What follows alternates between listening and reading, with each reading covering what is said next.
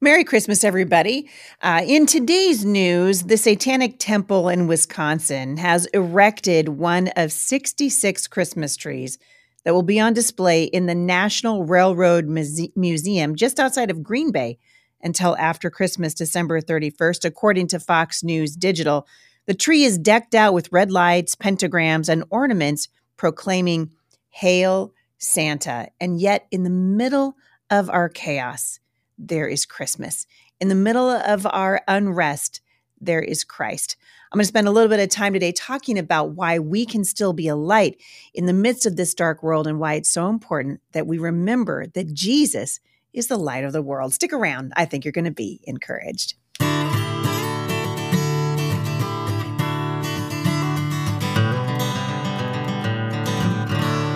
Well, I hope you guys are having a great day wherever you are. Thank you for tuning in to the Heidi St. John podcast. I'm so glad that you spent just a little bit of time with me. It's busy this time of year, and it's very busy at the Homeschool Resource Center, as you guys can imagine, and busy in my house, and I'm sure busy in yours. So thank you for taking the time to listen to the podcast today. I've noticed something, and you know, bear with me. Let me know if you guys have noticed it too. But I think people put Christmas lights up a whole lot earlier this year than I have seen them do it in many, many years. And Jay and I have sort of marveled at this, right? We were driving up to Mount Hood the week of Thanksgiving to pick out a Christmas tree with our with our extended family and our our grown kids and our grandkids. And we noticed that all throughout the Portland metropolitan area and on our way home through Camas, Washington and Battle Ground and Washougal, people are putting Christmas lights up earlier than we have ever seen it. I'm hearing less about the shopping this year and more people just saying, man, I am ready for some joy and some peace and some light.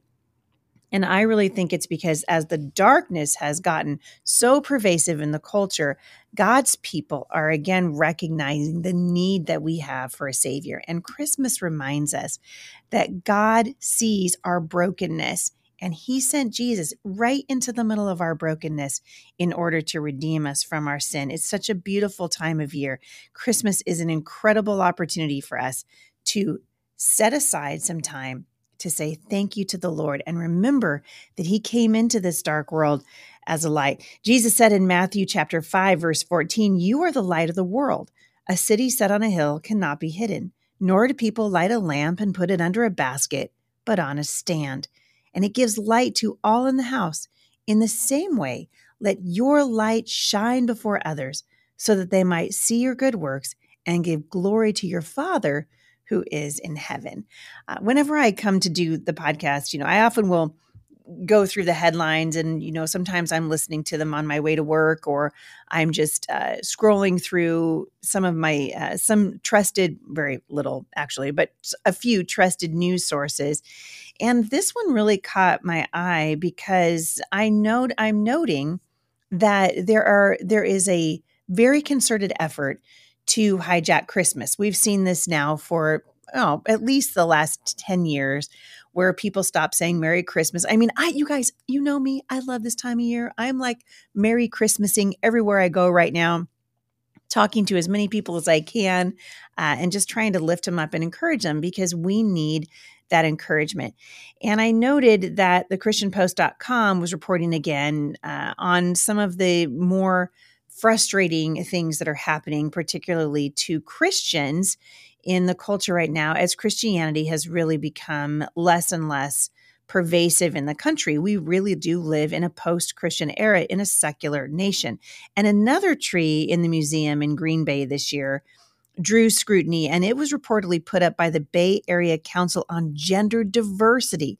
And they decorated it with trans flags and signs saying, Protect trans kids. Now, this is all happening at this uh, this museum, this railroad museum, just outside of Green Bay, Wisconsin, and it just highlights again how important it is for Christians to remember why we celebrate this thing in the first place. Right? We've gotten very commercialized in our country. We absolutely spend and have i mean since the 80s i grew up you know uh, in the lavishness really of the 80s and there were you know 100 presents under our tree every single Christmas. And it was sometimes stacked to where you could hardly see the tree at all. And the commercialization of Christmas was in full swing in the 60s, the 70s, in the 80s. And I've noticed, and I, I wonder if you guys are feeling the same way, I kind of want to pull back from this over commercialization of Christmas's total emphasis on gifts and what we give each other. And I'm starting to see that I'm not the only one who feels this way because we we know in our hearts that we that Christmas is about Jesus. And so I'm seeing a bit of while we're seeing, you know, the the what they call the trans tree and the Satanic Temple in Illinois, uh, because of course they they've been drawing backlash in recent years because of their installation of satanic holiday displays around the rotunda of the Illinois state capitol. We've seen this in Oregon and Washington. And uh, there is a spiritual battle. And if you want to see it highlighted, just try and celebrate Christmas without Satan going in, hey, hey, because you remember, you guys, the fall, right? There's a rebellion in heaven. And Satan decides he wants to be God. He wants to be worshiped as God. And he doesn't like Christmas because the emphasis, historically anyway, has always been on the birth of Christ. And Satan hates it. And he hates God and he's been fighting against God, you know, it's obviously since the beginning of time. Interestingly enough, in 2018, the Satanic Temple in Illinois installed something they called a snake tivity, which was a statue that depicted a serpent coiling around Eve's hand in offer in order to offer her forbidden fruit. Uh, other displays in the Illinois state capitol have included a baby Satan swaddled in a manger with a crocheted snake resting on a leather bound copy of a book written by a famous astronomer in 1543 called On the Revolution of the Heavenly Spheres. And so, highlighting, you know, for a long time now, this struggle between light and darkness. But Jesus came to be the light of the world. He came into our darkness, and it is worth celebrating. It is worth taking the time to remind ourselves and the people that are around us that Christmas is worth celebrating. So before you let yourself get all uh, befuddled and frustrated about the news of you know more and more of these you know, after school satan clubs and uh, people who worship satan trying to take over and hijack christians and Christmas, remember that it can never actually be hijacked because Christmas belongs to Christ. John 8 12 says, Jesus spoke to them, saying, I am the light of the world. Whoever follows me will not walk in darkness, but will have the light of life. And what a beautiful time to remember what that looks like. I get asked all the time about our favorite books for family devotions. And you guys, it's so good to just read the Bible. It doesn't have to be hard. The Bible in Stories is an excellent tool. And as we head into Christmas, it's a great gift for your children or your grandchildren. It has generational impact when we read the Bible to our kids. The Bible in Stories is for all ages. It's not just a kid's book, it covers 400 Bible stories, has hand drawn, beautiful, biblically accurate pictures to help you remember what you're reading, and it has a topical index so you don't have to know the Bible to be able to find what you're looking for. With over 17,000 testimonials, you guys know this is a high quality product. I think you're going to love it for generations in your family. Go to BibleInStories.com forward slash Heidi and use the coupon code Heidi for a free digital coloring book of the first 50 stories. That's BibleInStories.com forward slash Heidi. And don't forget, use the coupon coupon code Heidi. I want to take you for just a couple of minutes today to the book of Isaiah, starting in chapter 9. And I'm going to read this to you, and I want you to be encouraged because I know a lot of you feel the sort of weight of the world right now, what's happening in Israel, certainly uh, the events geopolitically, what's happening here in the United States, the increasing attention that's being given now to the 2024 presidential races, the fact that we're having to conduct a PR campaign uh, to denounce dem- to terrorism against the uh, the Jews in the in their in their own country of Israel, it can it can feel heavy. And it's always been that way because it's a spiritual battle that we're facing. So let's look at Isaiah chapter 9 for just a second. Nevertheless, in that time of darkness and despair will not go on forever. The land of Zebulun and Naphtali will be humbled, but there will be a time in the future when Galilee of the Gentiles, which lies along the road that runs between the Jordan and the sea, will be filled with glory. The people who walk in darkness will see a great light. For those who live in the land of deep darkness, a light will shine. You will enlarge the nation of Israel, and its people will rejoice. They will rejoice before you as with joy at the harvest, and they are glad when they divide the spoil. For the yoke of his burden and the staff of his shoulder, the rod of his oppressor, you have broken as on the day of Midian. For every boot of the trampling warrior in battle tumult and every garment rolled in blood will be burned as fuel for the fire. For unto us a child is born, unto us a son is given, and the government will be upon his shoulders, and his name will be called Wonderful, Counselor, Mighty God, Everlasting Father, the Prince of Peace. And of the increase of his government and of peace there will be no end to establish, there will be no end, on the throne of David and over his kingdom to establish it and to uphold it with justice and righteousness from this time forth and forevermore. The zeal of the Lord of hosts will do this. It's really important to recognize what's happening in this passage, right? So the prophet Isaiah obviously foretelling the birth of the Messiah of Jesus Christ. But remember that in that time, the Israelites were living in a time of extraordinary darkness because of their repeated disobedience, because of their idolatry. They were once again facing judgment. And in verse 1, Isaiah talks about this gloom and anguish and contempt. Why? Because the great nation of Assyria was threatening to invade. These were not nice people, by the way. This would have been the Hamas of their day, the ISIS of their time. It turns out that uh, that nations have been trying to stamp out the nation of Israel for a very, very long time. And again, the Israelites bring this judgment on themselves because of their disobedience and their unfaithfulness to God. But even in the midst, Isaiah had a word from a faithful God to an unfaithful nation. He had a word of God to a remnant that had remained faithful to God inside this largely unfaithful nation. And I don't know about you, but I can easily feel like I am part of just a small remnant of people in the United States and in Western culture right now that is remaining faithful to God. And the Bible teaches us that God notices it. He notices it. And so, this word that Isaiah was giving to the people from the Lord was about light coming in the darkness. He was saying, Not everything is lost. Yes, circumstances are bad right now, but don't wring your hands and give up in despair because God is at work. God is at work. So, no matter what we read in the headlines, no matter how discouraging it is, I want to just encourage you to embrace the season with your family and remember that God is still at work today.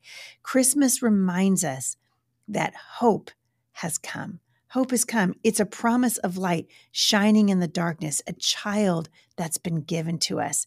One day, the Bible explains, we are going to be separated into two groups of people those who expressed their need for the Savior, this little baby born in Bethlehem, this gift of God that He did not need to give us. We did not deserve this beautiful gift that God gave us in Jesus.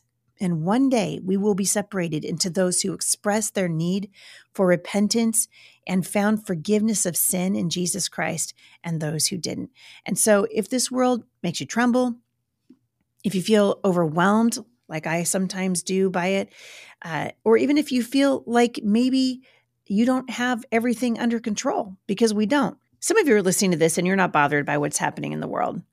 And if the world doesn't make you tremble, if you feel like you've got everything under control, you may not yet grasp just why we need Jesus. But if you feel the darkness, if you're weary, if you need rest, if you weep for the broken world that we live in, if you feel overwhelmed, if you wonder, does God see our suffering?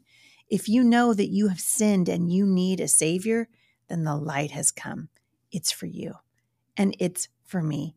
It's amazing, this thing that we have been given from the Lord. You see, we don't deserve the light, we simply receive it. It's incredible. When Jesus came to Galilee so long ago to fulfill the promise that we just read in Isaiah, he opened up his ministry by saying, Repent, for the kingdom of heaven is at hand. Do you remember me talking about this yesterday? We talked a little bit about repentance and why it's so important. And repentance is what stops judgment. Repentance can stop the hand of judgment uh, in the life of a believer. When we repent from our sin, it's so important.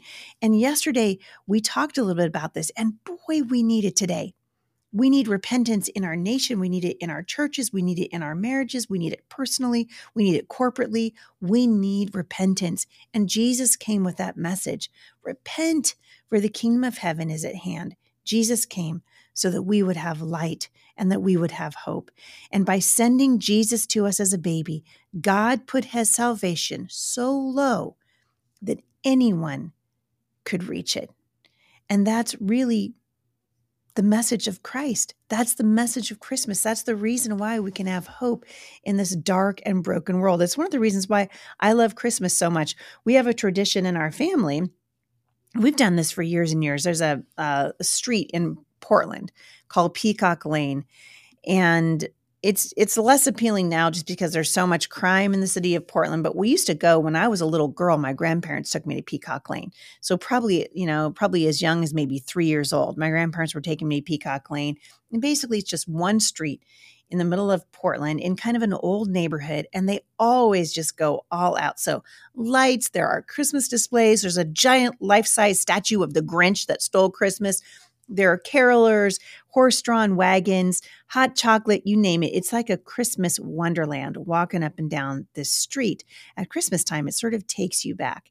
And we haven't gone for a couple of years for the, you know the reasons that I told you. But I was telling my husband uh, the other night when we were talking about this, when he had noted, look at all the Christmas lights that are out uh, this year. Boy, you guys, this is an opportunity for you to Remember your neighbors at Christmas this year. Keep Christmas simple. It doesn't have to be expensive, it doesn't have to be extravagant. We can revel in the beautiful things that God has given us through his son, Jesus Christ.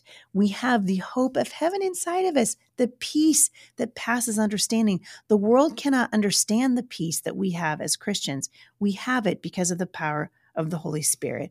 And we we have to give up this idea that we can get peace on our own. Without God, we will never be able to get it. And so this year, let's lay aside our pride. Let's lay aside the things that hold us back from walking in right relationship with the Lord and accept the gift that Jesus has given us. And maybe this Christmas, we can share the light again with a renewed sense of purpose. Maybe, maybe it's time to accept with trembling, empty hands the incredible gift that God has freely given. And I don't know about you, but this takes the pressure, I believe, it takes the pressure off of us for gift giving and all the things. We are trying as a family this year to spend more time having dinners together, more time remembering what Jesus has done for us and saying, Thank you. Thank you. The gift is really Jesus. And so this Christmas, let's let our wonderful counselor, our mighty God, our everlasting Father, our Prince of Peace, do what only He can do, and that is shine His light into our darkness. And as the news just sort of moves, and we, I think we can be sort of tossed around with it. Let's keep our eyes on heaven this year. You guys send me your Christmas ideas. So I want to read them on the show this year. And if you want to send me Christmas cards, you know I love that. I super love it. Uh, I've already written our Christmas letter. I did it a couple of nights ago. You know me, I'm an old fashioned girl. I love to get Christmas cards, and we will put them up on the walls as we always do here at Firmly Planted Family. And you can write to me, Heidi St. John, care of Firmly Planted Family. And the address is different this year. So listen up. It's 14001 Southeast 1st Street, Vancouver, Washington, 986 84. Write to me, Heidi St. John, care of Firmly Planted Family, and send us a Christmas card, your family's letter, and we would love to hear from you. I'd love to see pictures of your family. We'd love to fill our walls with pictures of the men and women that are following Jesus and embracing the light this Christmas. Also, don't forget, I have a brand new 365 day devotional out for mamas. It's called Mom Strong 365. And you can order that right now by going to HeidiStJohn.com and just clicking on the store. We have some really great Christmas gifts for you there this year. We've done some print work to remind you of the battle that you're in and the promises of Scripture. They come with a little easel and you can move those images uh, around on that easel, change out the verses. It's a beautiful Christmas gift to give to the ones that you love.